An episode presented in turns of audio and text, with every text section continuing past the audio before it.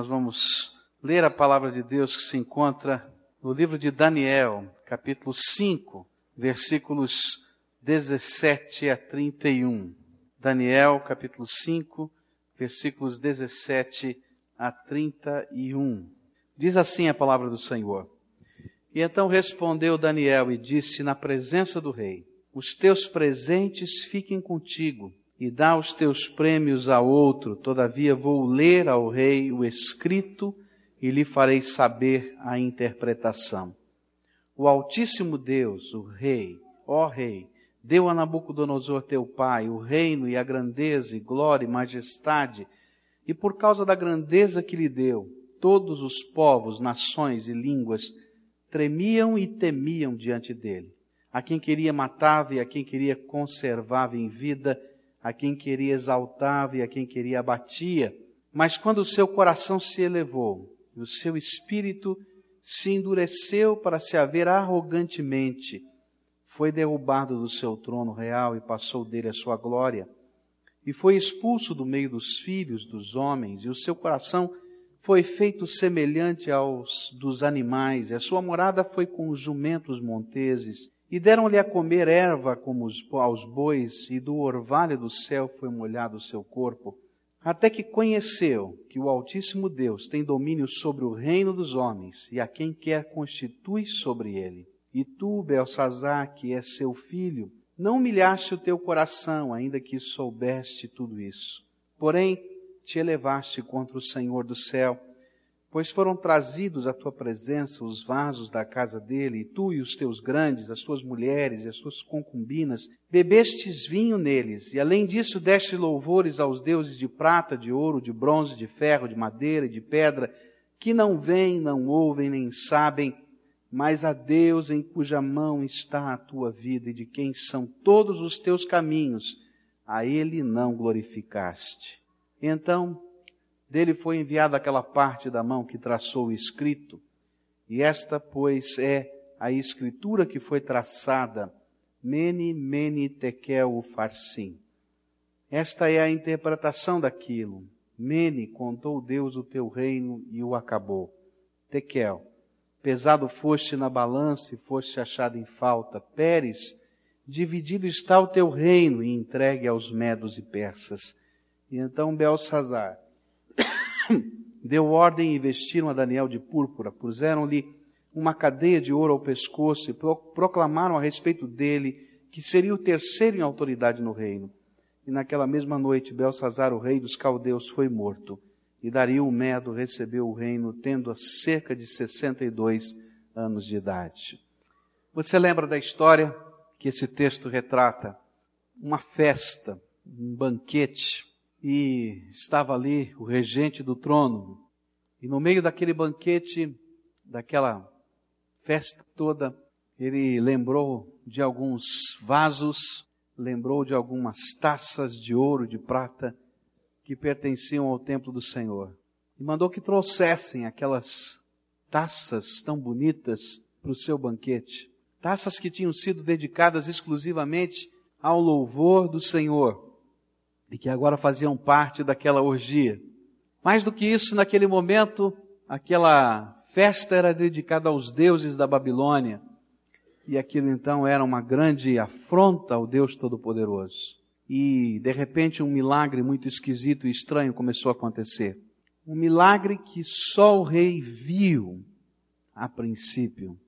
Ele viu alguma coisa muito estranha aparecendo com a mão de um homem a escrever na parede. Não tinha corpo, só apareciam os dedos e as mãos, a mão. E escrever algumas palavras. Alguém diria, está tendo uma alucinação, mas Deus faz tudo perfeito. Ele só ele viu a mão, mas todo mundo podia ver o escrito na parede. Essas coisas de Deus mesmo, não é para dizer algo sobrenatural está acontecendo e eu estou me manifestando nesse lugar. A Bíblia diz que foi alguma coisa tão impressionante, mas tão impressionante, que o rei começou a tremer e que os seus joelhos batiam um no outro. Você pode imaginar isso? Daquelas coisas que só Deus faz. Porque naquele momento e daquele momento em diante ele só tinha um propósito: entender o que Deus queria falar ao seu coração. Que coisa extraordinária é essa? O que é que está acontecendo?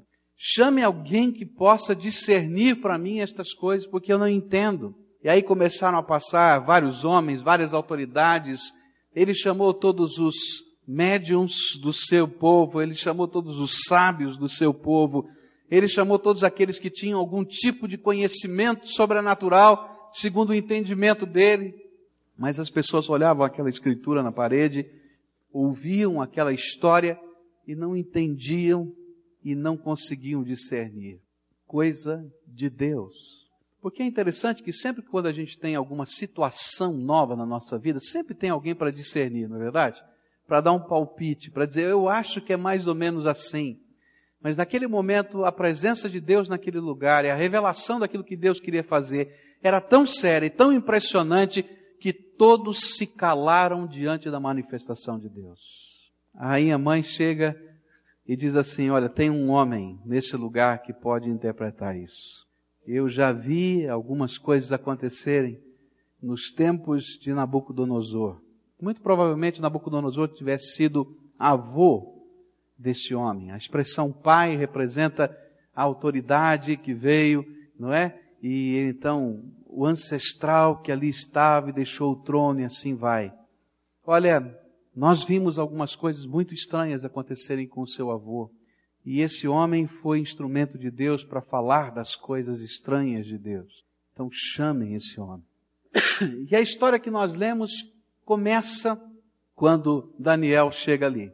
Ele diz: Olha, se você conseguir interpretar isso que está escrito na parede e me dizer o que é que está acontecendo, eu vou fazer você o homem mais importante depois de mim, porque ele era o regente do trono e o seu pai estava em guerra fora da cidade. Então ele seria o terceiro em autoridade. E Daniel olha para ele e diz assim: Olha, eu não quero os teus presentes. Fiquem com você. E nas entrelinhas ele está dizendo o seguinte: tudo o que você pode me oferecer, Belsazar, é nada.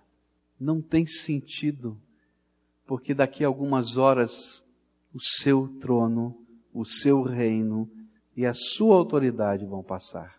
Deus colocou no meu, no meu coração um sentimento de tristeza, porque essa história para mim revela as características de um coração obstinado diante de Deus. Como às vezes nós, sem perceber, como esse homem, sem perceber, até a última hora da sua vida, vivemos um coração obstinado diante de Deus. Vivemos uma dureza de alma, uma insensibilidade para com a palavra de Deus na nossa vida, que é surpreendente aos olhos de Deus, mas que Deus se entristece com ela. Queria tentar passar para você como esse homem viveu a sua vida inteira numa atitude obstinada contra Deus e não percebia. E como tantos de nós às vezes vivemos com o coração duro e obstinado diante de Deus e às vezes não vemos, não enxergamos, não ouvimos e não percebemos. Como é que funciona isso de ter um coração obstinado diante de Deus? Quando eu olho a palavra de Deus, eu descubro que o coração obstinado é aquele que sabe de muitas coisas a respeito de Deus, mas não se rende àquilo que Deus quer na sua vida. Talvez essa seria, seria a mais simples definição do que significa um coração obstinado.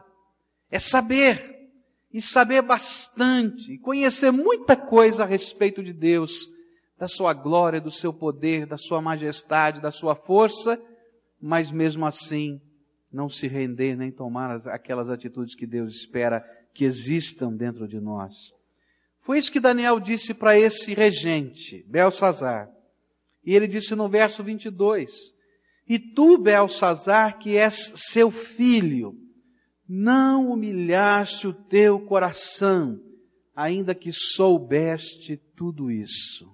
Ele estava lembrando do que tinha acontecido com o vovô Nabucodonosor, daquelas histórias de família que ninguém esquece.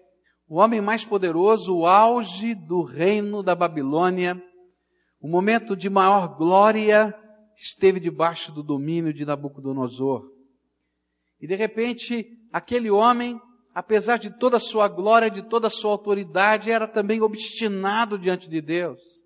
Sonhos Deus lhes dava e estava ali Daniel para dizer o que significava esses sonhos. E um dia um sonho veio tão esquisito, tão perturbador, e Deus lhe deu uma mensagem: Olha, Nabucodonosor, está na hora de você pegar o seu coração cheio de orgulho, cheio de vaidade, imaginando que você é dono do mundo e entender que tem alguém que está acima de você, que é o Deus Todo-Poderoso. Porque se você não fizer isso por bem, Deus vai te mostrar por mal. E aquela, aquele sonho ficou impressionante na mente de Nabucodonosor, mas ele não queria crer. E ele continuou vivendo o seu jeito de viver. E um dia, quando ele olhava e admirava a obra das suas mãos, como tantos de nós fazemos, Deus o faz cair numa doença muito esquisita, numa loucura muito estranha. E ele então começa a andar como bicho de quatro, deixar suas unhas crescerem, seu cabelo, sua... ninguém dominava esse homem. E ele começou a comer até da grama, viver entre os animais, deixou o seu trono. Até o dia em que dentro da sua mente ele pôde dar glória ao Deus vivo e verdadeiro. E quando ele dá glória ao Deus vivo verdadeiro, ele é restaurado, é sarado. E ele escreve o capítulo 4, que está aqui, como um testemunho e manda todas as nações dizendo, há um único Deus, Deus vivo e verdadeiro, todo poderoso, e ele merece toda a honra, toda a glória e todo o louvor. Não há homem que mereça honra, glória e louvor a não ser o Senhor. E aí Daniel olha para aquele neto e diz: Belsazar, você sabe de tudo isso. Essa carta, esse testemunho, essa palavra toda já foi transmitida a você de muitas maneiras. Mas apesar de saber isso, você não tem qualquer sentimento no seu coração o desejo de se render e de se submeter à glória do Senhor e à autoridade dele na sua vida. Eu penso que nesses dias, ou durante a vida de Belsazar, como muitos de nós, ele tinha sua própria maneira de interpretar aquilo que aconteceu com o vovô. Não é assim que acontece conosco? Deus entra na nossa casa, Deus faz coisas tremendas e maravilhosas no meio da nossa família. Deus revela a sua glória e a sua majestade lá dentro de casa. E nós vemos as maravilhas de Deus, e nós vemos o poder de Deus, e nós entendemos que Jesus é Senhor, e nós vemos a salvação entrando, e nós vemos a libertação entrando, e nós vemos as coisas grandiosas de Deus acontecendo, não lá longe de nós, bem perto de nós, e nós sabemos de tudo isso. Mas sabe como é que o coração obstinado trabalha? Ele tem a sua própria interpretação para todas as coisas. Eu creio que Belsazar pensasse assim: vovô Nabucodonosor era maluquinho.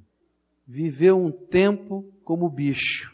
Quando voltou ao normal, queria viver como santo. E o pior que queria fazer todo mundo virar santo. Não é assim que a gente pensa? A gente vê e não enxerga.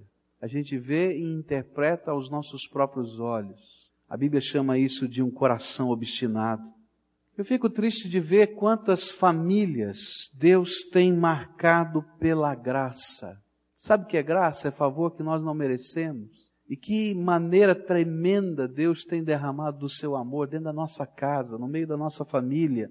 E quantos de nós que estamos aqui trazemos na história da nossa casa, da nossa família, marcas tremendas do poder de Deus. Mas a diferença é que não se rendem.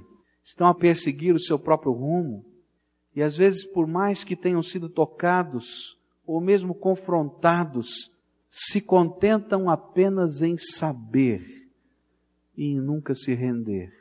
Que são até membros de igrejas evangélicas, que de vez em quando aparecem num culto, mas a gente olha e vê que não tem compromisso nenhum com Jesus que coração obstinado. Porém, a Bíblia vai dizer que o coração obstinado é perigoso, pois essa falta de piedade, dessa busca de Deus, ela cresce dentro de nós e nos afastam definitivamente do Senhor. Quando eu olho para esse moço Belsazar, eu vou descobrir que, na medida em que eu permito o saber mas o não me render, eu passo por um estágio novo de obstinação.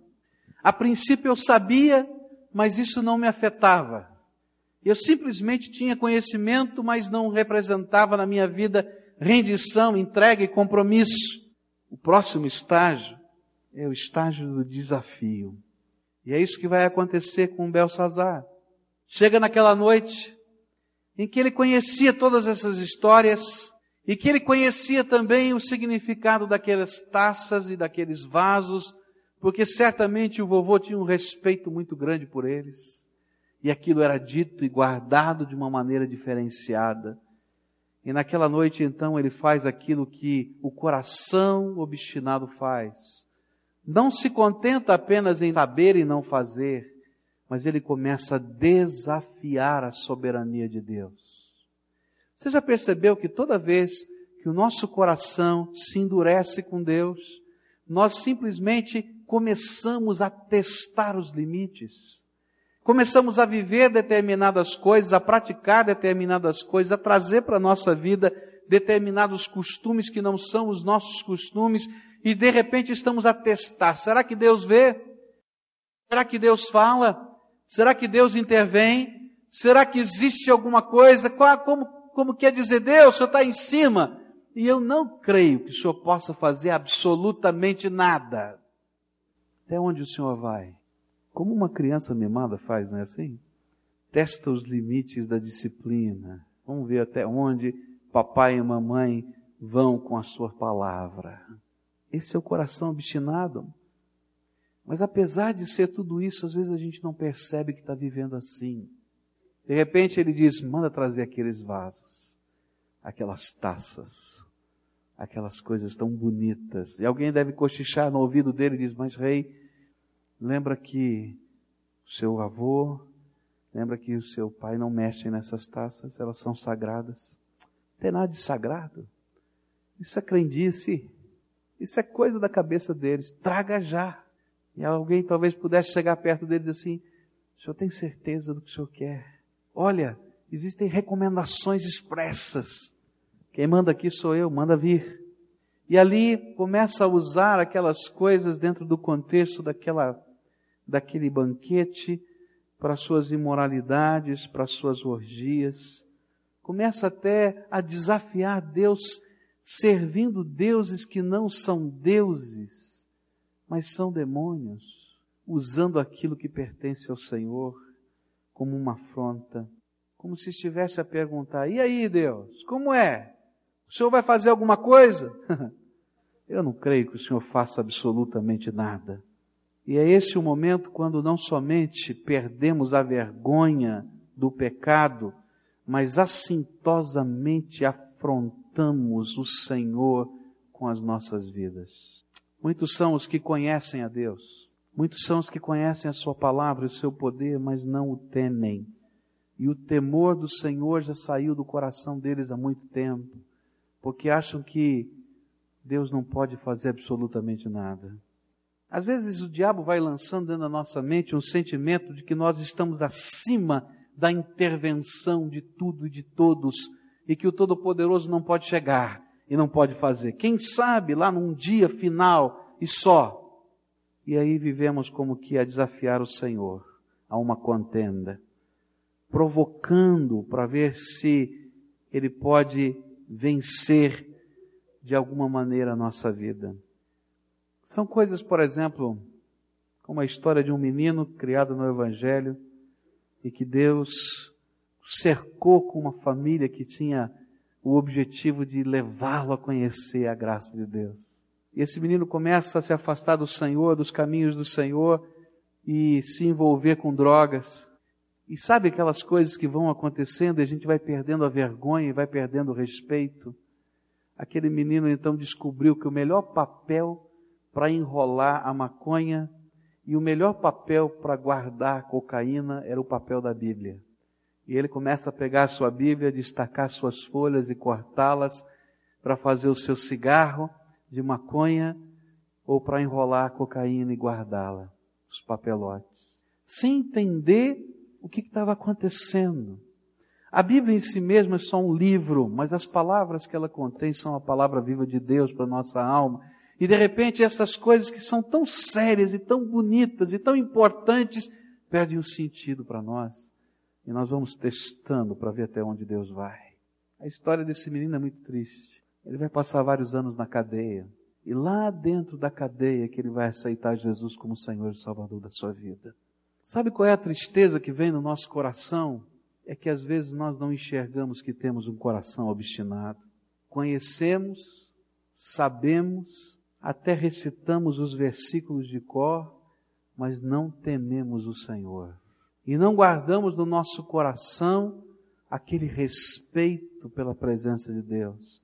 E não há em nós aquela busca profunda do Senhor. E sabe o que vai acontecendo? Nós vamos desafiando com a nossa vida, com as nossas atitudes, com as nossas palavras, com os nossos atos, com algumas buscas que a gente não consegue compreender. Alguns que conhecem a palavra de Deus e a verdade de Deus e procuram demônios. Alguns que conhecem a palavra de Deus, entendem a verdade de Deus e fazem coisas que aviltam o nome do Senhor que tem sido colocado sobre si mesmo e não entendem que isso é abominação e ao mesmo tempo um coração obstinado. Fazem coisas como que escondidas, como se a gente pudesse se esconder de alguém como o Senhor. Até que o Senhor faça com que os nossos pedestais de segurança caiam por terra. Naquela noite, Deus se revelou a Belsazar e uma mão que ele não sabia explicar, mas tremendamente poderosa, a mão do soberano Deus se manifestou para ele. E é triste perceber que na vida de muita gente, só nessa hora de juízo, só nessa hora, é que às vezes o temor do Senhor volta ao coração. Coração obstinado é aquele que tem provas de que só Deus tem os caminhos dos homens nas mãos. E é isso que Daniel vai dizer. Você sabia que só o Senhor tem os caminhos dos homens nas mãos, mas prefere adorar o que não tem, o que não pode, o que não faz, o que não fala. Belsazar, você sabia que só Deus pode fazer. Por que, que você se encheu com as suas imagens de escultura ao seu redor? Por que, que você busca as trevas e não a luz? Belsazar, você sabia que só existe um Deus. Mas por que então você prefere adorar deuses de prata, de ouro, que não falam, que não andam, que precisam ser carregados, ao invés de colocar a sua vida exclusivamente nas mãos do Todo-Poderoso? Você sabe que só tem um Deus, então por que, que a tua vida está cheia de amuletos que não podem fazer nada? Alguns dizem, isso não é idolatria, pastor, nós apenas veneramos essas coisas. Mas quando a gente pega o capítulo da Bíblia que fala o que é adoração, e diz que nós não devemos fazer essas imagens de escultura, nós não devemos nos curvar diante delas, nós não devemos fazer orações a elas, nós não devemos carregá-las em devoção a gente diz, opa, então o que, que é idolatria? Idolatria é fazer todas essas coisas. Sabe por quê? Porque há um único Deus, Ele não divide a sua glória com absolutamente ninguém. O coração obstinado é aquele que sabe que depende de Deus, mas está sempre buscando uma alternativa. É aquele que sabe que só Deus tem o caminho da sua vida nas mãos, mas que anda a buscar um atalho, como se pudesse achá-lo. Coração obstinado é aquele que sabe, mas não vive. Que viu, mas não enxerga. Que ouviu, mas não entende nem aplica. Que se acostuma com o milagre de Deus. É aquele que, como Belsazar, apesar de saber que há um Deus que é luz e todo-poderoso, busca poderes de trevas para satisfazer os desejos dos seus corações ao invés de buscar a graça do Deus de amor e salvação. Alguns anos atrás eu fiquei muito triste quando fui visitar uma ovelha desta igreja, criada no Evangelho, mas que estava afastada do Senhor já há alguns anos. E conversando com aquela moça, eu disse: O que é que há com você? O que, que aconteceu? Tantos anos já. Eu sei que você ouviu a palavra de Deus, essa palavra foi semeada no seu coração. O que tem acontecido? E aí eu fiquei aterrado, triste demais com as palavras que ela me disse. Ela disse assim para mim: Pastor, há anos atrás eu amei alguém de todo o meu coração. mas esse alguém não me amou. E eu orei tanto a Deus para que esse alguém me amasse, e Deus não ouviu minha oração. E eu fiquei com tanta raiva de Deus que eu fui procurar o primeiro terreiro de Umbanda para ver se o diabo podia ouvir a minha oração. E desde então eu estou lá. Eu disse assim, mas você sabe que você está servindo o diabo? Eu falei, ela disse, eu sei que eu estou servindo o diabo. Mas se ele puder me dar aquilo que Deus não me deu, eu quero ficar com isso. Eu disse, você entende o que a palavra de Deus fala a respeito disso? Pastor, não precisa me dizer versículo tal, versículo tal, versículo tal. Mas o que há no teu coração? Sabe o que é? Um coração obstinado. Obstinação é loucura. Quem pode ganhar de Deus? Você acha que alguém pode ganhar de Deus? Eu quero dizer para você que Ele assistiu cada célula sua se multiplicar. Os homens estão pesquisando e agora dizendo, descobrimos código genético. Eu quero dizer para você que ele inventou esse código. Os homens estão colocando agora os seus equipamentos mais sofisticados para tentar mapear o universo. Eu quero dizer para você que os bilhões e bilhões de estrelas e galáxias foram criados pela palavra do meu Salvador. Que tristeza quando esse Senhor e Salvador nos ama, nos chama, se revela a nós e nós somos as pessoas obstinadas da terra. Eu fico imaginando Deus olhando para mim e para você, na sua grandeza, na sua majestade, na sua glória, e olhasse, olhando para nós como que, vou fazer uma comparação bem humana, como um vermezinho, um bichinho microscópico, estivesse a olhar pela lente do microscópio com o dedo apontado, dizendo: Deus, comigo você não pode. Naquela noite, Deus disse: Belsazar, Belsazar, eu pesei, eu contei e eu dividi. E eu quero dizer para você que um dia Deus conta a nossa vida. Por isso que o salmista diz: ensina-nos a contar os nossos dias para que alcancemos corações sábios. Que chega um dia que Deus pesa a nossa vida. E na balança de Deus, a gente é colocado e sabe o que acontece? a gente é achado vazio. Foi isso que Salomão disse: vazio de vazio, tudo é vazio. Minha alma está um buraco. E olha, você pode fazer, fazer, fazer, fazer, fazer, fazer, mas sua alma vai continuar um buraco. E se você for colocado na balança de Deus e a tua alma tiver um buraco, você vai ser achado em falta. Está vazio, não tem nada. E nessa hora os decretos de Deus são proferidos. O destino do coração obstinado é o juízo de Deus. Porque é isso que Ele está pedindo o tempo todo. Você sabe das coisas do Senhor? Você conhece o caminho de Deus? Essa palavra tem sido ensinada e evangelizada a você. Você talvez tenha um respeito por ela, mas isso não é só o suficiente. Faz Jesus ser o Senhor da tua vida.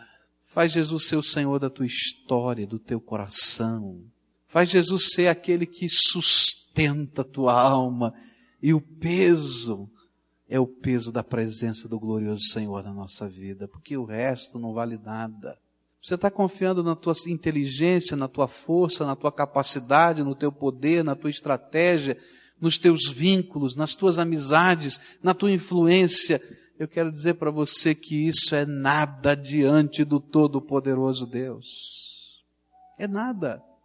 Alguns anos atrás, houve um movimento no mundo chamado Movimento de Oração pelos Portais do Mundo. Não sei se você já leu sobre isso. Esse movimento de oração era interessante, era pedir que homens e mulheres de Deus estivessem viajando pelo mundo e visitando algumas cidades fechadas, completamente fechadas para a palavra de Deus. A época era ainda da, da cortina de ferro, do muro de Berlim, da União Soviética. E eles fizeram uma expedição dessa com mais ou menos 100 líderes interdenominacionais do mundo inteiro e foram à cidade de Moscou. E naquele lugar eles decidiram orar debaixo da estátua de Lenin. E começaram a pedir: Deus, tu és o Deus Todo-Poderoso, aquele que derruba os muros, aquele que quebra as, as coisas que estão a impedir a obra, que abre as portas que estão fechadas, e nós estamos aqui pedir salvação. Nós estamos pedir que as portas se abram. E aí uma mulher se levantou, cheia do Espírito Santo naquele lugar, olhou para aquela estátua e disse assim: Senhor, eu quero te pedir que essa estátua saia desse lugar. Eu quero te pedir que aquilo que simboliza essa estátua, que é o coração obstinado de um povo que diz que é ateu, caia por terra. E eu quero te pedir, Senhor, que as portas se abram para a pregação do Evangelho nesse lugar. Alguém pode dizer, isso é só uma oração, uma grande coincidência. Mas anos depois chegou um guindaste naquele lugar, engatou no meio daquela estátua, o arrancou daquele pedestal e ela não está mais ali. Porque esse é o Deus Todo-Poderoso, Todo-Poderoso, Todo-Poderoso. Me lembro que Nesse movimento, alguns chegaram diante do muro de Berlim quando ele estava em pé e colocaram as mãos sobre eles e disseram: Senhor, que esse muro caia um dia e que nós possamos entrar para os dois lados e que a tua palavra possa fluir.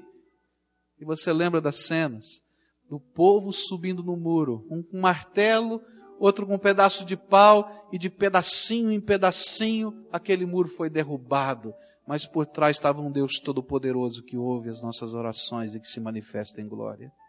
Não há muro, não há estátua, não há influência, não há coração obstinado que resista à glória do Todo-Poderoso Senhor desse universo. Daniel olhou bem para Belsazar e disse assim: Belsazar, você sabe de tudo isso. Que pena que só, você só sabe. Está na hora de tomar uma atitude. Eu queria hoje convidar você, a quem o Espírito Santo de Deus está falando, essa mensagem tremendamente dura. Eu, quando escrevi essa mensagem, orava a Deus e dizia: Senhor, é tão dura essa mensagem. É tão dura. É isso mesmo, Senhor, é tão dura. Tão dura. E o Senhor falou: É isso que eu quero que você fale. Se Ele me mandou falar, é porque Ele queria que você ouvisse essa mensagem dura do jeito que ela é. Mas não endureça tua, o teu coração mais do que essa palavra dura foi lançada sobre o teu coração. E eu queria hoje desafiar você a fazer um pacto com o Senhor Jesus. Um pacto que começa com confissão.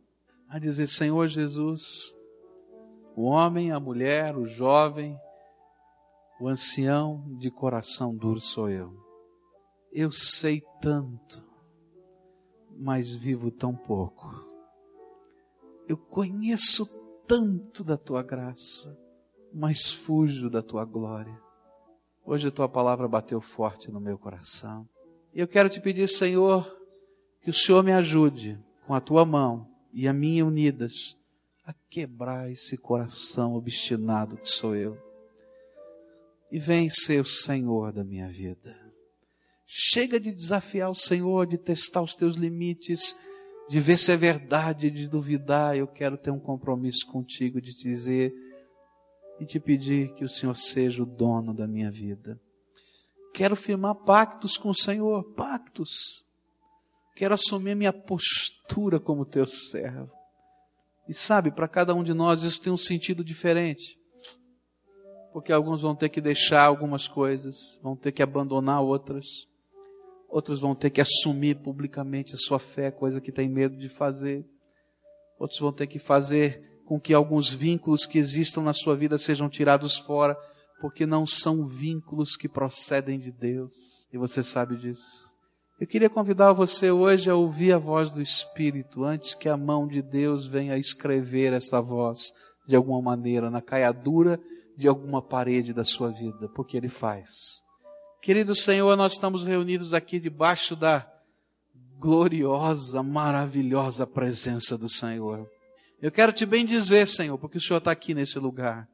Porque estas coisas que estão acontecendo aqui não acontecem se o Senhor não estiver aqui. E eu quero te dizer, Senhor, bendito seja o teu nome, Senhor, porque tu és maravilhoso, tu és glorioso, tu és santo, tu és eterno, tu és todo-poderoso.